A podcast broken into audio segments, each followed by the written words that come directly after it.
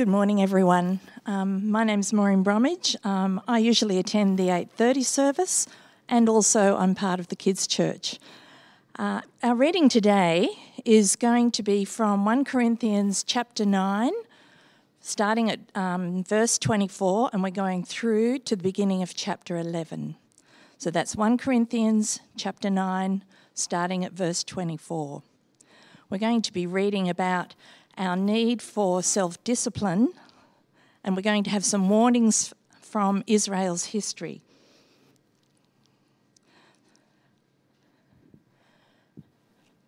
Do you not know that in a race all the runners run, but only one gets the prize? Run in such a way as to get the prize. Everyone who competes in the games goes into strict training. They do it to get a crown that will not last but we do it to get a crown that will last forever. Therefore, I do not run like someone running aimlessly. I do not fight like a boxer beating the air. No, I strike a blow to my body and make it my slave, so that after I have preached to others, I myself will not be disqualified for the prize. For I do not want you to be ignorant of the fact, brothers and sisters, that our ancestors were all under the cloud and they all passed through the sea. They were all baptized into Moses in the cloud and in the sea. They all ate the same spiritual food and drank the same spiritual drink, for they drank from the spiritual rock that accompanied them, and that rock was Christ. Nevertheless, God was not pleased with most of them. Their bodies were scattered in the wilderness. Now, these things occurred as examples to us to keep us from setting our hearts on evil things as they did. Do not be idolaters, as some of them were. As it is written, the people sat down to eat and drink and got up to indulge in revelry. We should not commit sexual immorality, as some of them did. And in one day, 23,000 of them died. We should not test Christ, as some of them did, and were killed by snakes. And do not grumble as some of them did, and were killed by the destroying angel. These things happened to them as examples and were written down as warnings for us, on whom the culmination of the ages has come. So if you think you are standing firm, be careful that you don't fall. No temptation has overtaken you except what is common to mankind. And God is faithful he will not let you be tempted beyond, what you can bear. But when you are tempted, He will also provide a way out so that you can endure it. Therefore, my dear friends, flee from idolatry. I speak to sensible people. Judge for yourselves what I say. Is not the cup of thanksgiving for which we give thanks a participation in the blood of Christ? And is not the bread that we break a participation in the body of Christ? Because, because there is one loaf. We who are many are one body, for we all share the one loaf. Consider the people of Israel. Do not those who eat the sacrifices participate in the altar? Do I mean then that food sacrificed to an idol is anything, or that an idol is anything? No.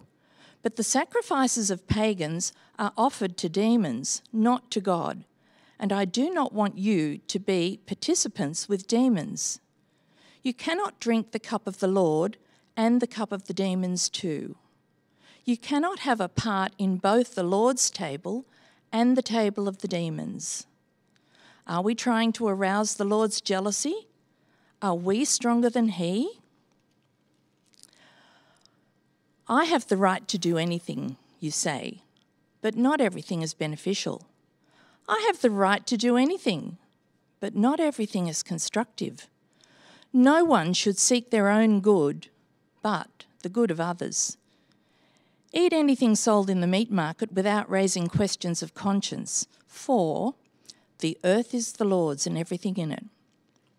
If an unbeliever invites you to a meal and you want to go, Eat whatever is put before you without raising questions of conscience.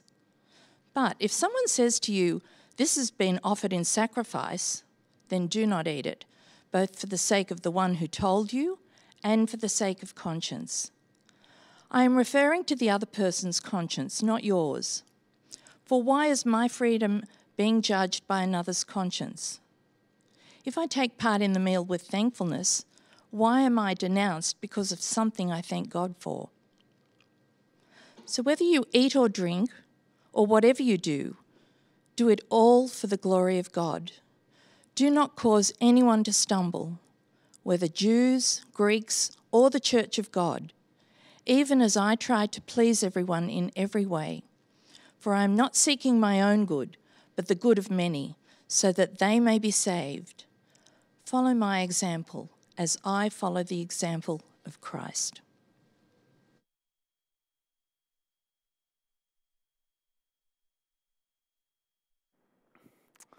Thank you, Maureen. And hey, everyone. It is uh, nice to be with you in one way or shape or form. Uh, another chilly mountains morning. I hope that wherever you are, you are roasty, toasty, warm. Um, we're going to get into the Bible in a second. Uh, you might like to go and find a, an actual Bible to look at to follow along with. That would probably be helpful. While you're doing that, uh, I just want to let you know that uh, we are missing everyone as a church and we are wanting to love everyone in our church family. This week coming, we're hoping to send out some little care packs to people uh, to help you get through these next few weeks of lockdown. And if you're someone who uh, hasn't been to church here in person, but you're watching along, you're part of the Central Villages family, we would love for you to be included in this as well. We'd love to know your address so we can pop something in the mail for you. And so if you think that we may not have your address, but you want something uh, from us, please let us know. We would love to be including you in the family in that way. All right, I hope you're keen today for another little dose of uh, 1 Corinthians. There is loads for us to learn this week. Uh, this is week three of uh, us spending three weeks thinking about the topic of Christian freedom. And how should we use the freedom that God has given us to love others, not just love ourselves? Uh, we're doing this across three weeks because Paul writes three chapters on this topic. The guy really goes to town. It's a big deal for him. And it's a big deal because he can see how, for any church, a, a church back in those ancient times or a church like Central Villages today, for any church, this is the topic that could totally derail our mission if we're not careful. You know, our mission to reach the lost and see people built up in Christ so they stand firm in Him, so they have the hope of heaven till the end. That is our mission. And we could easily go off the rails if we don't think carefully, if we don't think properly about how do we use our rights? How do we use our freedoms? How do we be flexible for the sake of helping people find faith? I want you to picture with me for a minute a friend, a friend of yours who is on the path to meeting Jesus. You know, maybe they're a long way down the path. You know, Jesus is way off on the horizon. Maybe they're quite close to the guy. I don't know. But we've all got friends who are on that path in some way, shape, or form. Think about that friend for a minute.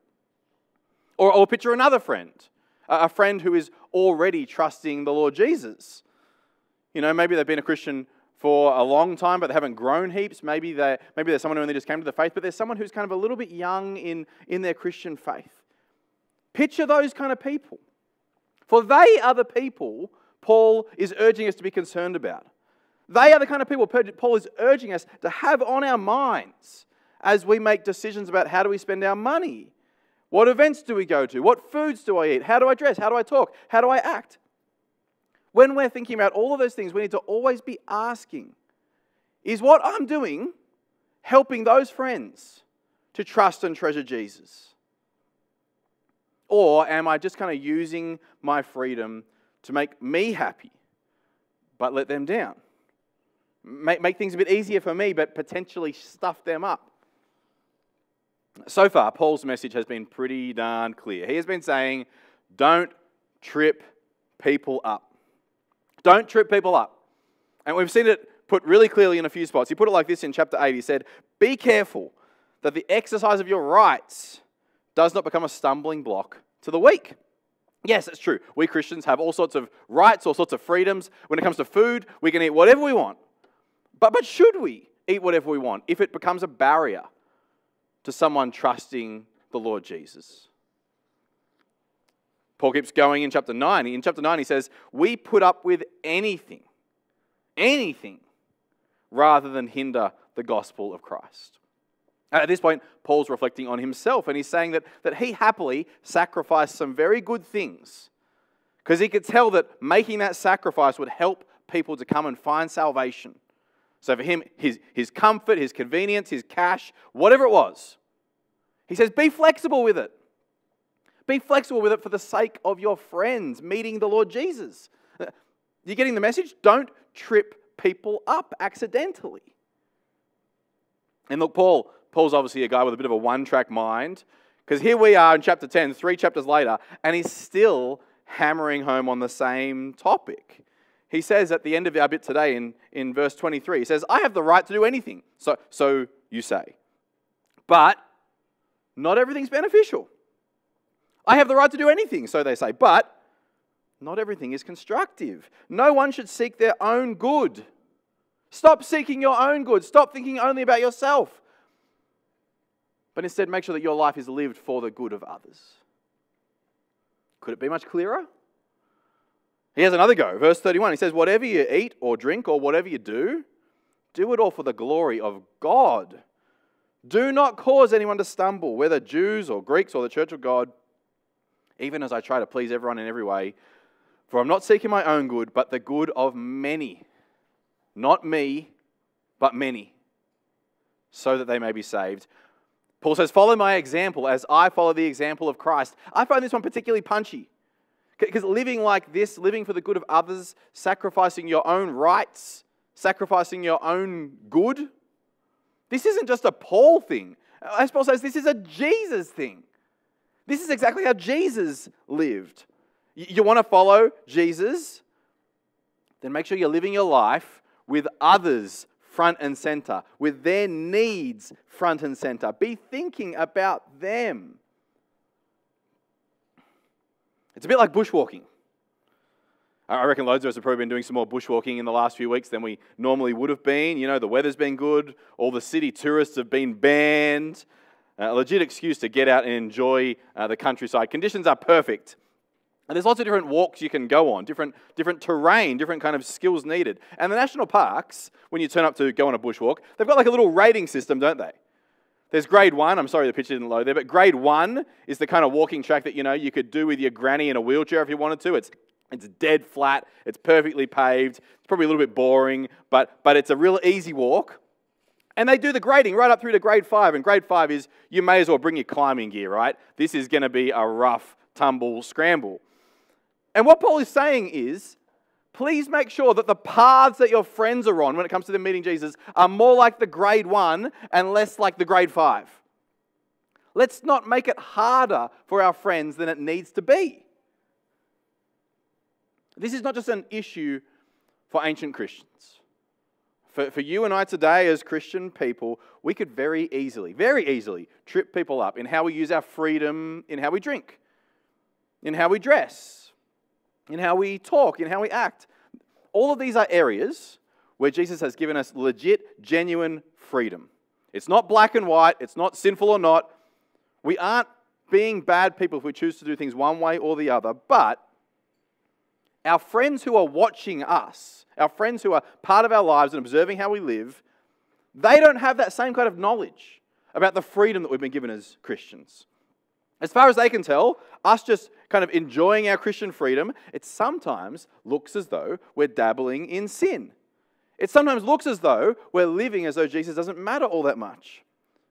They don't have the same knowledge as us. We know that Jesus has set us free from all sorts of weird, restrictive, unnecessary religious rules, but they don't see that. And so it's important that we take the initiative to be on the front foot and live thoughtfully. Live knowing that people are watching and knowing that people are forming conclusions about Jesus from our behavior. And so it makes perfect sense that Paul is really clear. Don't trip people up. Be willing to give up your freedoms in order to help kind of clear the path to give them a straight run at Jesus. But, but there's another side to this message as well. Because at the same time as we're doing all of that, at the same time as we're not tripping people up, we also need to make sure that we're not letting people down. We need to make sure that we're not letting people down by accidentally taking them to a false Savior. Maybe you've been hearing all this talk about using our freedoms over the last couple of weeks, you've been thinking, wait a minute, wait a minute. Where do we draw the line in all of this? Where do we draw the line? Because surely there is a line, isn't there? Like, yes, yes, sure, sacrifice your freedoms, sacrifice your rights in order to help people get to know Jesus. That makes sense, we get that. But there's got to be a limit in what we're willing to sacrifice, doesn't there? You know, a limit in how far we're willing to go in being flexible about stuff so we can help people to know Jesus. Because, I mean, there are some things that Jesus teaches, some things that Jesus says, some things that we believe as Christians that are, that are very important things that are unpopular. You know, about sin, about sexuality, about greed, about hell, about the, the uniqueness of Jesus. These are hard truths for people to hear. And the question is do we consider those to be trip hazards to be kind of brushed out of the way? Because those are things that certainly put people offside, aren't they? We've all got friends and family who would point to those kind of things and say, see, see, that's a bit of a roadblock for me. That makes it harder for me to follow Jesus. I'm not sure I can sign on for this Christian stuff if I have to believe that. And so, should we be taking Paul's encouragement to give up our rights and, and be flexible? Should we be taking his words to mean that we should be kind of brushing some of these things aside? Downplaying them, neglecting them, not really teaching them. Plenty of people have tried exactly that strategy. They've done it out of love. They've done it because they want people to get to know Jesus, but at the same time, it's been a mistake. It would be a mistake for us to think that way. We've got to make sure that we're not letting people down in an attempt to not trip them up. It's not just good enough to kind of clear a path to make an easy way for people to get to Jesus. We need to also make sure that when they get to the end of that path, they actually find Jesus and don't just find some kind of fake, fictional, false, half baked imitation of the guy. If, we make too many concessions, if we make too many accommodations, if we bend a little bit too much, then people are going to get to the end of this journey, and the Jesus they're going to find is just a shell of the real guy. It is, in many ways, the danger of following an idol instead of following the real true God. The danger of idols is that idols are just a God being kind of remade on our terms. You know, and, and, and an idol is God as we would invent him if we were in charge. And an idol is just God custom made to suit my needs and my wants and my desires. A God who doesn't really challenge me, doesn't really call me out of that much. That's what an idol is. And we run the risk of turning Jesus into that kind of idol if we're not careful. Paul brings up ancient Israel in chapter 10 as a great example. Uh, at the start of the chapter, he talks about how Israel was going great guns for a bit. This, here's how he says it. He says, our ancestors were all under the cloud and they all passed through the sea. This is the Exodus. They were all baptized into Moses in the cloud and in the sea. They ate spiritual food and drank spiritual drink, for they drank from the spiritual rock that accompanied them, that, that rock was Christ. This is them leaving Egypt. They're being protected by God, they're being cared for by God, and, and it's all looking sweet as. Life was great for Israel at this point, but plot twist, it doesn't stay that way. Things end up in a really bad place for Israel. You see it in verse 5. Nevertheless, despite this brilliant start, God was not pleased with them. Their bodies were scattered in the wilderness. Now, why is that? Why does God end up not being pleased with these people who was once loving and protecting and caring for? Why do their bodies end up scattered all over the desert? It's because many of them chose to take a bit of a turn and wander into idol worship. Verse 6 Now these things occurred as examples to keep us from setting our hearts on evil things as they did. Do not be idolaters, as some of them were. They became idolaters. And it, and it was not just about bowing down to a kind of statue thing, it was more about embracing behaviors, embracing ways of thinking that God says do not belong. Verse 6, they, they were setting their hearts on evil things. Verse 7, they were getting caught up in revelry, you know, wild, uncontrolled partying. Verse 8, they're dipping into sexual immorality. Sex is getting misused from what it was designed for. Verse 9, they're testing God. Verse 10, they're grumbling at God. The, the Israelites thought that all of these things could be, could be safely brought into their lives. They thought that they could keep on worshiping God, but kind of dabble in some of this stuff on the side. But God says, no. No, that, that is not the way I made for this relationship to work. That's just plain and simple idolatry. Creating a version of God to worship that kind of molds around your own sinful desires. And as Paul puts it in verse 14, we need to flee from idolatry. Run the other direction. Get away from it as fast as you can because it is dangerous. It is radioactive. It'll take you down. It, it, it's not quite just the fact that these things are sinful that's outrageous because we will all do these kind of things at one time or the other. The, the, the, thing that's outrageous here in what happened to Israel is this thinking that these sins are somehow compatible with your trust in God. That God is all good with it, that God doesn't really care about this. When you start embracing that kind of mindset, then they're running into very dangerous territory. That's what Israel thought they could get away with. Keep on trusting the one true God, but at the same time, add in these kind of extra little bits that kind of suit my needs, my desires, suit my longings a bit better. And God's answer is no, that is not how this works. And Paul says that this all happened, this is all written down as an example for us, as a warning for us. Because we Christians could very easily fall into exactly the same mistake. You know, the, the temptation to turn away from the, from the true and living God, just, just a little smidge, and embrace some of these worldly ways of living, that temptation is strong. And it's particularly strong when we're trying to help our buddies say yes to Jesus. We think, if I only make this little shift, if I only didn't talk about this little thing, then they would love the guy. And so we feel it. We want to do this for them. And this is where we need to take a big, deep breath and go, it's not just that I need to not trip these people up, it's also that I need to not let them down. We would 100% be letting these people down if we lured them away from Jesus and instead let them become kind of ensnared by a God of their own creation. This is the line. This is the line between being kind of flexible on our rights and our freedoms, but being firm on our convictions. We need to love people by showing them the true Jesus and calling out their dangerous idols, just like we also need to love people by being flexible on issues that don't actually matter. You would be misunderstanding Paul's entire argument across these three chapters if you thought he's saying Christians should be pushovers.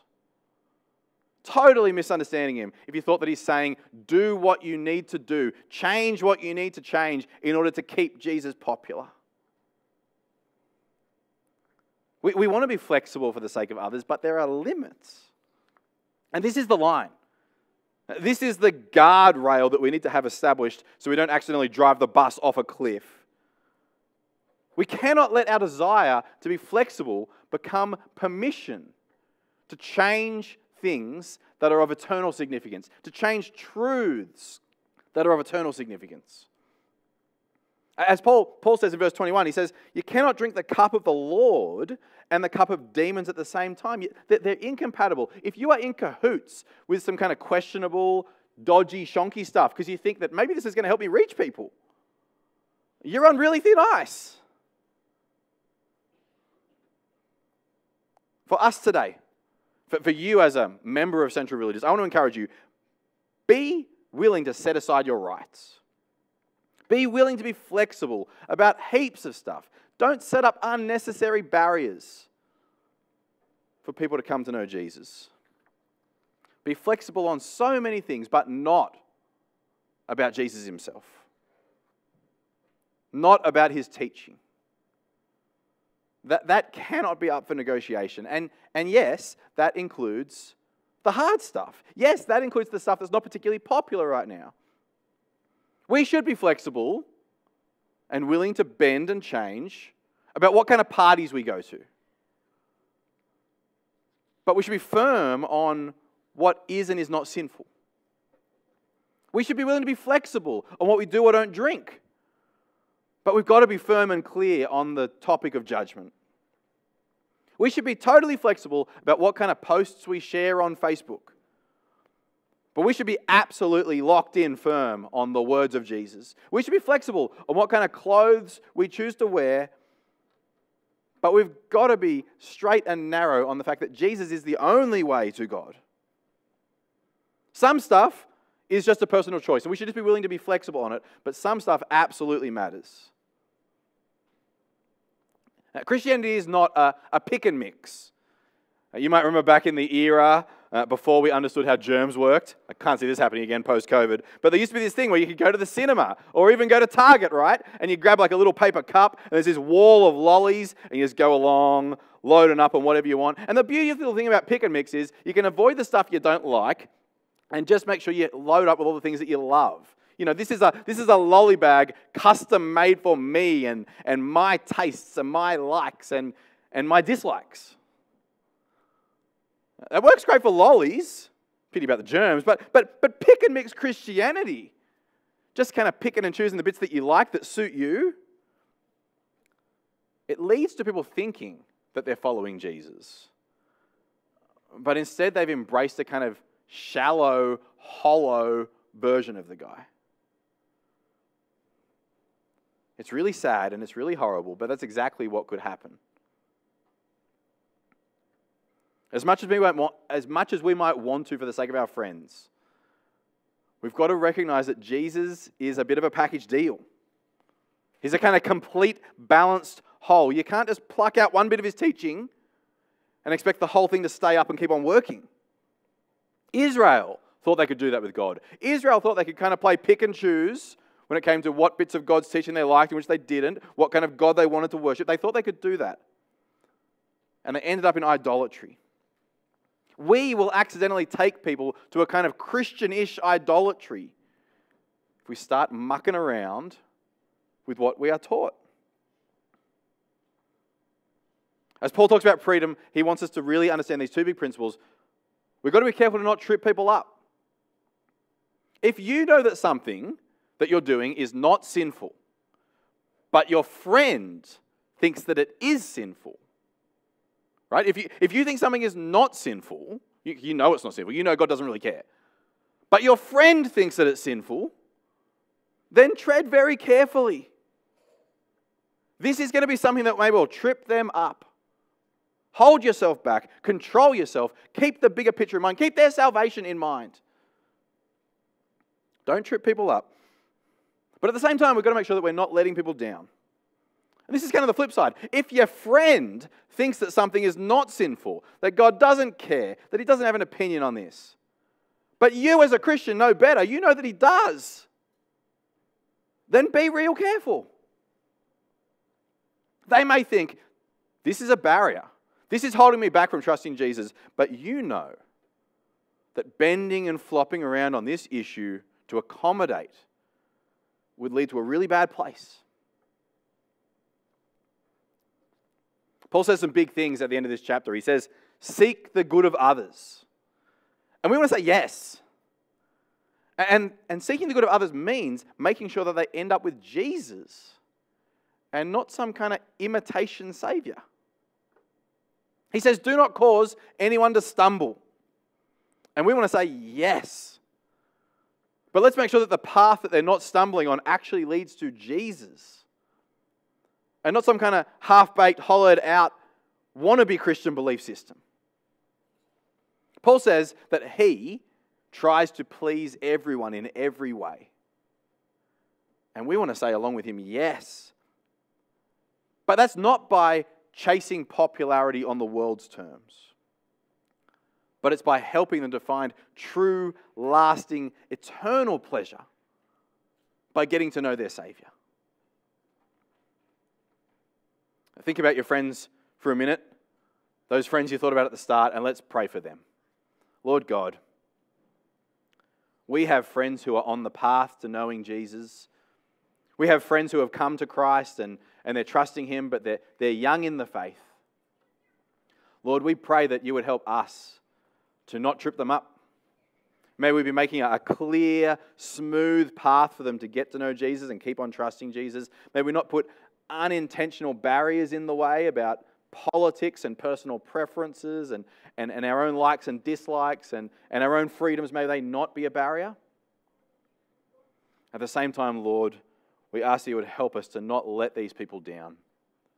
May we be clear on the things that we need to be clear on. May we hold fast to the things we need to hold fast to, even if they're not immediately popular. Lord, please give us the courage, give our friends the courage to trust Jesus, even though the watching world might think that we're crazy for doing it. We know that He is a precious treasure. Help us to trust Him on His terms. Amen.